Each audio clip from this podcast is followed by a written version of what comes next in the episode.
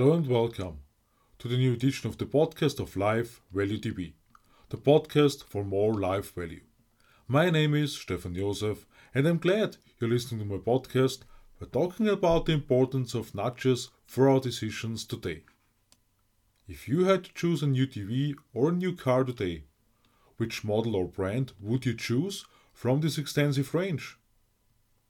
If you go shopping, for example, to get the usual weekly shopping or the suit or dress for the next wedding that is due? Are you coming home with more than you originally planned? Do you use a shopping list and still take home more than is actually needed for food and drink? Earlier this year, I came across a book simply titled Nudge, with the epithet How to Make Smart Decisions by Richard H. Thaler and Cass R. Sunstein. In it, the two authors write about so called nudges to steer decisions in a certain direction. Whether such a nudge is positive or negative is primarily in the eye of the person looking at it. Thaler and Sunstein address areas such as saving for the pension and healthcare, with the background of how positive incentives can be created to influence the active decision to do so. When it comes to saving for the pension, for example, we can think of saving offers by a company. As studies have shown, offers for preventive care are not necessarily accepted just because they are available. The reasons for this can be versatile. The offer simply not understandable, often lacking the right incentive to do so. And it is precisely this incentive that plays into a nudge. When I asked about the TV or car at the beginning of today's episode, I already specifically addressed advertising as a factor in the decision, because companies understand very well how to create demand with advertising and at the same time present the benefit and experience. In addition, certain goods in the shops are arranged just as appropriately that day, often additionally due to the waiting at the cash desk, still end up in the shopping cart. Certain methods are therefore used for our decisions, which I will now follow as an example with only brief remarks on those mentioned in Nudge. The framing effect. The focus is here on the fact that decisions are partly determined by how something is presented.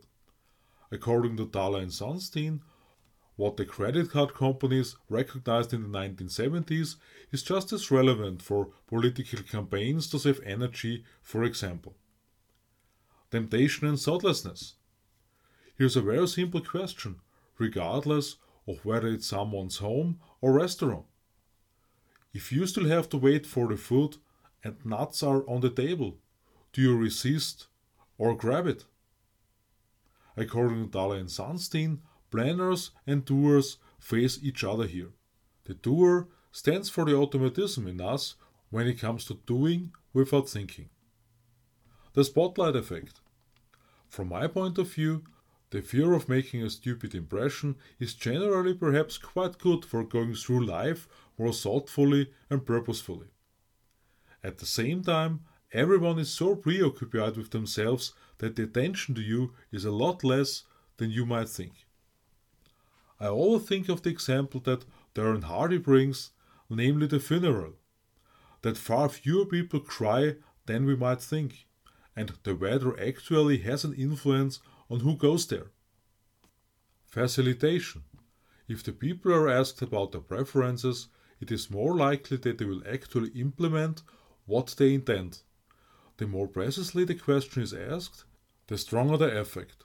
It is helpful to remove obstacles on the one hand and use certain keywords or objects for the nudge on the other. Before we talk about success and factors for it next week, today's episode is intended to anticipate considerations as to the why nudges are useful for this. Because, apart from perhaps the obvious presentation of chewing gum at the supermarket checkout, what decides whether you buy or not? Where the opportunity arises, I try to show in my trainings with a variety of examples that the benefit of a product, a pension solution in consulting is crucial, because, in my experience, in the event of a claim or benefit, a favorable premium is quickly forgotten if claims are even rejected. And it is precisely this benefit of product features that is a nudge in my view.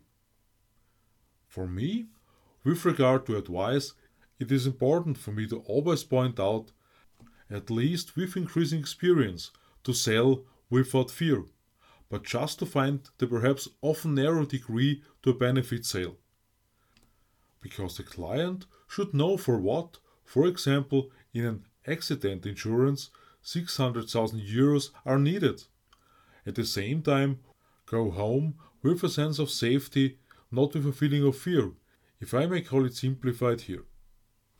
In Nudge, Thaler and Sunstein also shed light on the moral point of view, especially when we think of the enormous influence potential of advertising. Among other things, the two authors ask themselves questions about the suitability of mandatory decisions, the extent of freedom of decision or necessary commandments and prohibitions, to what extent damage or benefit arises from all of this. That humans can create wonderful things and that mistakes are also produced by humans, we would probably not need to read a book. That is obvious.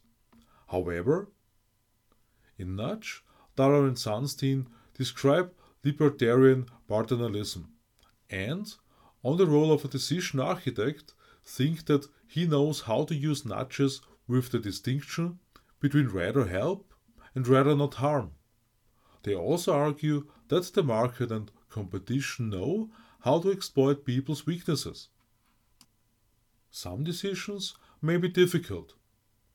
What about nudges in difficult decisions? Let's take a look at a few relevant points about this. First, benefits now, costs later. Health consequences are only noticeable late due to an unhealthy lifestyle. For example, smoking can only have an effect later in life. So why stop now? Second, the level of difficulty. Choosing a suitable training to best serve the interests and talents is much more challenging than choosing the right clothing size. Third, the frequency. Training is, for example, a suitable option for cooking or talking in a foreign language. Fourth, receive feedback. Without education about health promoting measures for eating habits, among other things, at least some people lack adequate assistance. And fifth, knowing what you want. From my point of view, to know in general where the life journey should go. Keyword life task or vocation. Especially due to the abundant consumer supply, Decisions are probably not always made in one's own interest, for example, as far as our long term vitality is concerned. As already mentioned today, advertising serves as a means of making products tasty. At the same time, it is also clear that a company does not earn money if it advises against products, as Thaler and Sunstein also believe. In any case, nudges work in two directions for us. On the one hand, nudges lead to business success, for example. On the other hand, we support ourselves in our orientation in life by acting and directing ourselves more consciously in decisions concerning ourselves. And this will accompany us in the coming episodes to success.